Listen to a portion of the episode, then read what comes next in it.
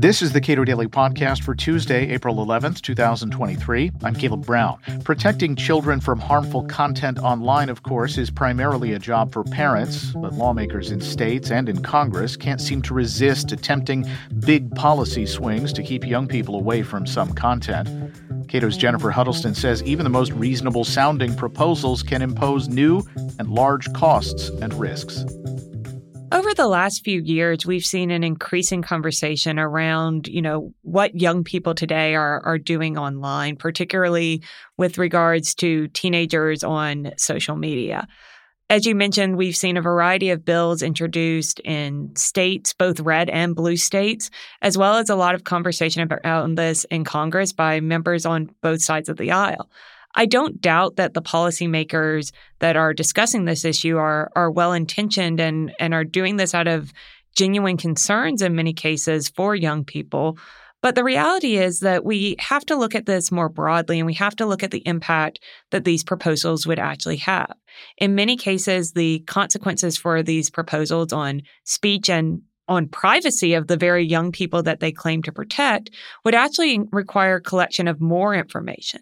It would re- take away beneficial uses of technology for young people to to connect um, with friends and family, as well as to find communities online that may actually improve um, different experiences that they're having. It also though removes that kind of element of not one side one size doesn't fit all when it comes to the decision a parent makes around the different kind of media or the different kind of technology that their children um, use as you as you mentioned as a parent yourself and i'm a former teacher so I, i've interacted with a lot of, of young people that were around the age where they were often getting on devices there are a wide range of issues and preferences that individual parents may have, both when it comes to the concerns they have around what their young person may be doing on technology or social media, as well as when it comes to the decisions about what age it's appropriate to give someone a device or what age it's appropriate to allow them to get their own account or to to have these different experiences. When you put this into practice and policy, you often have a one size fits all approach that doesn't actually improve the situation for the vast majority of users. Can you give me uh, a I don't know, a use case of bad policy here because it, it, seems like a lot of what members of Congress would like to do uh, sort of doesn't understand how the technology actually functions. And to the extent that they're adopting rules maybe they're not really that concerned about how the technology functions. So, one of the common tools we've seen arise, and this really started out um, of Europe and, and the United Kingdom, is the development of what are considered age appropriate design codes that basically place limits on different types of content, primarily through social media, but often through the internet more generally, in terms of what you can show users and tries to create a requirement that prevents users under a certain age from accessing either certain platforms or certain types of technology. Now, this is not just kind of the the extreme end of the technology that we may think of when it comes to things like pornography or incredibly violent content. We also have seen debates over this around different kind of mental health content, different kind of body image content. Um, all sorts of content uh, has come up in in these debates. Now, an individual parent may not want their child to see certain kind of content or may be particularly concerned about that content, but to actually put this into practice, oftentimes platforms are going to have to engage in age verification. And this age verification is far more complicated than what happens when you just sign up for a social media platform now.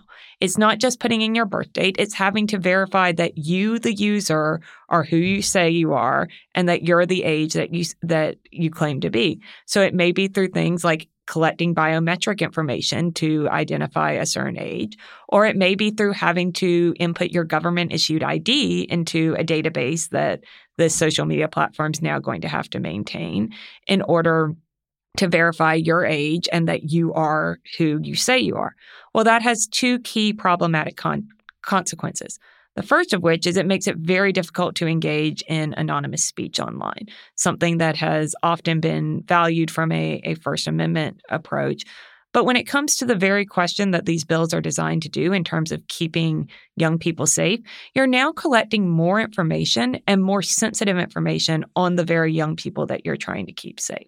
You now have a database of the young people's birth dates, their their their uh, government issued IDs. You may even have their addresses or where they go to school, and that can be really attractive to a bad actor to try and hack and get that vulnerable information. And and you said uh, a database of young people, well, it wouldn't just be a database of young people, it'd be a database of everyone. Right, exactly. In many cases, one of the interesting consequences of these bills is that they would, in order to actually have them be effective, it wouldn't just apply to underage users. In many cases, online platforms have to presume everyone is underage until proven otherwise, meaning if you're an adult who wants to get a new social media account and it's subject to one of these bills, you're going to have to verify that you're an adult or the platform may be treating you as as underage and limiting your access to the platform. In some cases we've even seen calls that go as far as what is a ban or effectively a ban for users under a certain age. Again, that's not just going to impact the kids under 16, it's going to impact everyone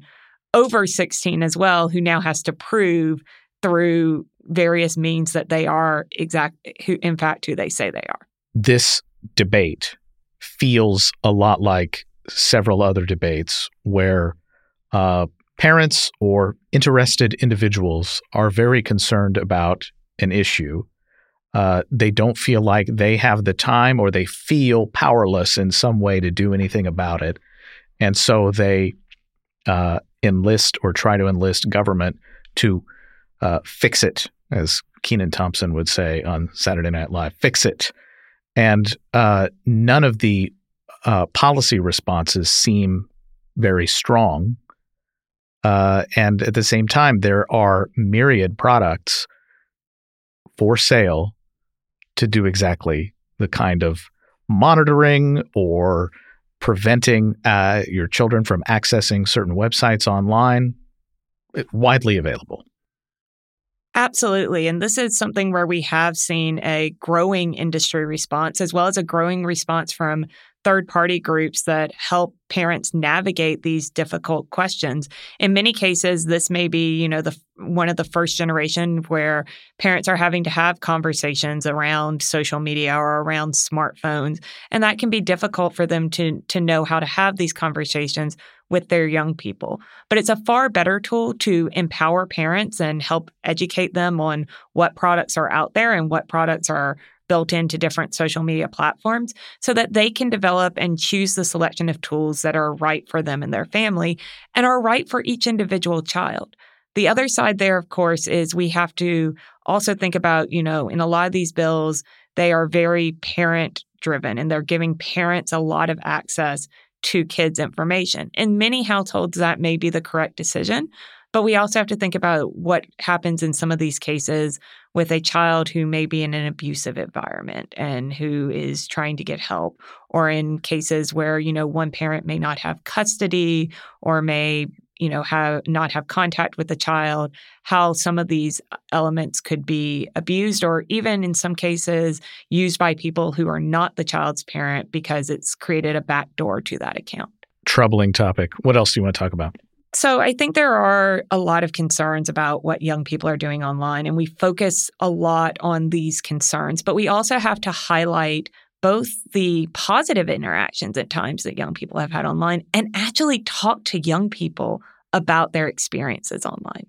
One of the most powerful pieces of testimony I've seen on this was a 13 year old girl who testified before the Utah legislature on this bill, talking about how it would negatively impact her the kids themselves are trying to communicate both the concerns that they've had. We've seen some young people step up and, and say that, you know, they're talking to their friends, they all have these same concerns, and be able to educate each other on steps and develop those norms, but also really talking to them about the benefits it's had, particularly as we are coming out of a pandemic where we've seen a lot of young people have to have social interactions or, or form communities in different ways. And so making sure that, you know, we're not not ignoring the voices of of the people who these policymakers claim they're trying to protect.